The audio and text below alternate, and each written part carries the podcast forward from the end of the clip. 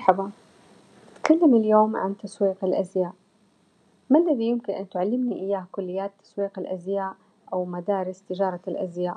إذا درستي أونلاين في جامعات خارجية، وإن شاء الله تصير تخصصات موجودة عندنا كمان، لإنها جدا مهمة. تسويق الأزياء خاصة مع التطور الكبير اللي بيصير في هذا القطاع لدينا في السعودية، أفضل مدارس تجارة الأزياء. بتعلمك تاريخ صناعة الأزياء ومبادئ التصميم، وتغطي أعمال أساسية في تجارة الأزياء، صناعة الأزياء يعني واتجاهات المستهلك تسويقها، إعلانات الموضة، إدارة الأعمال، كلها معايير أساسية وممارسات مهنية ضرورية لكل اللي بيدرسوا تسويق الأزياء، ونظرا للطبيعة المترابطة لهذا المجال معظم مدارس تجارة الأزياء تشتمل على دورات تسويق الأزياء بشكل عملي، إذا اخترتي هذا التخصص يمكن أن تغطي هذه الدورات أو هذه الدراسة موضوعات مهمة مثل إدارة تجارة الأزياء، التسويق البصري، شراء بالجملة، بناء إستراتيجيات، أيضا تقييم منسوجات، ومع تخصص تسويق الأزياء أيضا يمكن اكتشاف مجالات عديدة منها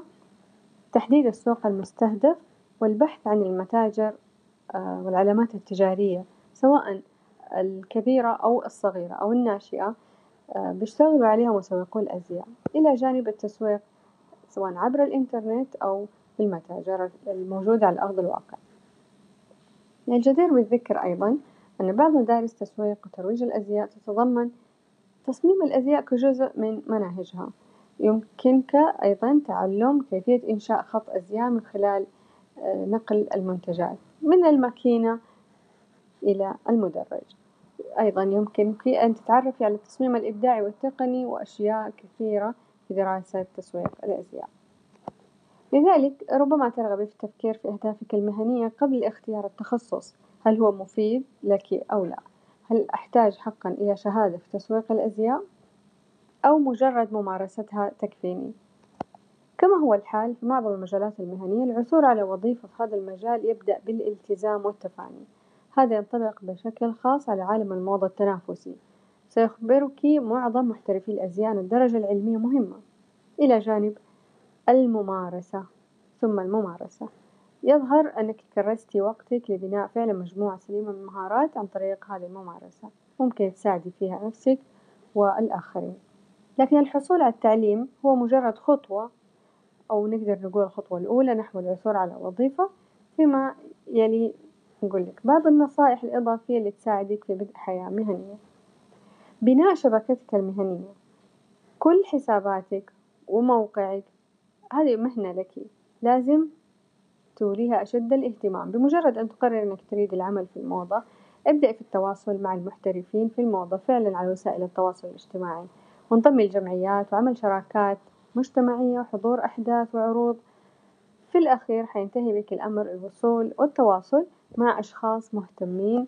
ممكن يرشحوك لوظائف إنت مستعدة لها فعلا، إلى جانب إنك تكوني بنيتي سيرتك الذاتية بكل هذه الأعمال وصار عندك مهارات قوية، ضمن المبادئ التوجيهية الأخلاقية لازم تعرفي إن هذه من الضروريات اللي نتعلمها سواء كنا محترفين في الموضة أو مبتدئين أو حتى أشخاص عاديين، لازم نعرف شيء اسمه الاستدامة وكيف إنه صناعة الأزياء بتأثر على البيئة، هذا حتى الصغار مفروض يتعلموا، بالأخير أقول لا تتوقفي عن التعلم، صناعة الأزياء صناعة تنافسية وتتغير باستمرار، كوني دائما على استعداد للبقاء منفتحة على تعلم أساليب وتقنيات ووجهات نظر جديدة. تساعدك على البقاء دائما في الطليعة في هذه الصناعة. مرحبا. في العشرين اليوم حتكون سلسلة كاملة عن الموضة أو نكون داخل الموضة. كل يوم حنتكلم عن موضوع جديد على البودكاست أو تلاقوه فيديو على حساب إنستغرام. في اليوم الأول حنتكلم عن المهام داخل شركة الأزياء أو الأقسام داخل الشركة. كثير بيعتقدوا أنه فقط قسم تصميم أزياء وإنتاج ثم عرض في متجر إلكتروني أو بوتيك. لكن في الحقيقة هناك أقسام كثيرة داخل شركة طبعا تختلف من شركة لشركة الأقسام لكن الأساسية حتكون فيها إدارة لأنه العلامة التجارية للأزياء هي أيضا شركة تجارية. أكيد في من يتخذ قرارات للإدارة تطوير خطط ربح تحديد أهداف ميزانية. إلى جانب القسم الأهم والرئيسي في شركة الأزياء هو قسم تصميم الأزياء سواء يتعلق بالملابس أو أحذية أو مجوهرات أو حقائب. طبعا يترأسهم مجموعة من المصممين اللي بيتناقشوا حول موضوع الإنتاج والتصميم وجميع فروع الخدمة هذه داخل الشركة. على رأسهم مدير إبداعي. حيرجعوا له في الأخير وتلاقوا هو اسمه اللي يظهر فقط في المجلات وفي المقابلات التلفزيونية. لكن في الحقيقة هو وراء مجموعة كبيرة أو فريق كبير. كلهم بينضموا في آه، إنتاج هذا آه، هذه العلامة التجارية للشركة. في قسم التجارة والشراء كثير بيحسبوا أن المدير الإبداعي هو الوحيد اللي بيقرر وزي ما قلنا أنه عنده فريق كامل. هناك شخصية معينة في الموضة توفر يعني توجيه للتصميم النهائي وهو المدير الإبداعي. إلى جانب وظيفة مهمة لتاجر الأزياء اللي بيقوم بتحليل المبيعات والاتجاهات السابقة أو التنبؤ آه، يعني بإيش اللي يبغوه العملاء في المستقبل. يخرجون بخطة أو شبكة تجميع ومجموعة إرشادات لما يجب تضمينه في هذه المجموعة طبعا أو العلامة التجارية. بيعطي إرشادات سواء كانت يعني مثلا منتجات تنانير معاطف بلايز إلى آخره. الموضوع مو مجرد إبداع العديد من القرارات تستند لأرقام لأنه في النهاية آه، يجب أن تبيع العلامة التجارية منتج لذلك هناك في أرقام. فتختلف مسؤوليات التاجر اختلاف كبير عن اللي بيصممه. ويكون البعض أكثر تركيزا على هذه المجموعة والبعض الآخر يركز فقط على البيع بالتجزئة في يعني ما بينتجوا. هي شركة أزياء لكن ما بينتجوا ما بيصمموا إنما يستوردوا ويقوموا على بيع التجزئة.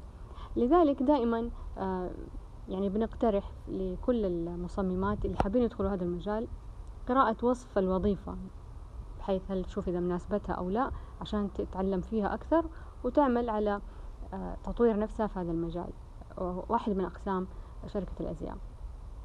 من ضمن الأنشطة الأخرى تحديد أهداف التسعير ومراجعة العينات وتأكيد تفاصيل المنتج آه، التنبؤات كل هذه آه، تدخل ضمن تاجر الأزياء. لكن المصممة المبتدئة أو لسه العلامة التجارية الناشئة في الأزياء حتكون هي كل هدولي كل هذه الوظائف حتكون هي مصممة لذلك هي حتتعب في الأول لكن بالأخير ممكن توظف آه، بعد ما تكبر توظف ناس آخرين يحملوا كل شخص قسم معين للتركيز عليه. لا ينبغي الخلط بين آه، تاجر الأزياء أو التاجر اللي بيعمل في المحل نفسه. ففي فيها فرق. اللي يبيع بالتجزئة عنده خبرات وعنده مهارات أكثر وأعلى من المجرد البائع. آه، يرتبط قسم التجارة والشراء بمشتري الأزياء يعني بشكل أصح آه، بتشكيلات بناء على يعني تحليل الأعمال إدارة تدفق المخزون آه، تعد أيضا إدارة المخزون شيء بالغ الأهمية لتحقيق أقصى قدر من الأرباح وتحسين المبيعات. يهتم مشتري الأزياء بضمان مستوى كافي من المخزون في كل منطقة وكل متجر.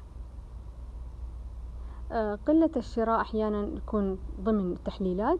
آه، يشوفوا إيش أسبابها ويحلوها عشان يتفادوها في المرحلة القادمة.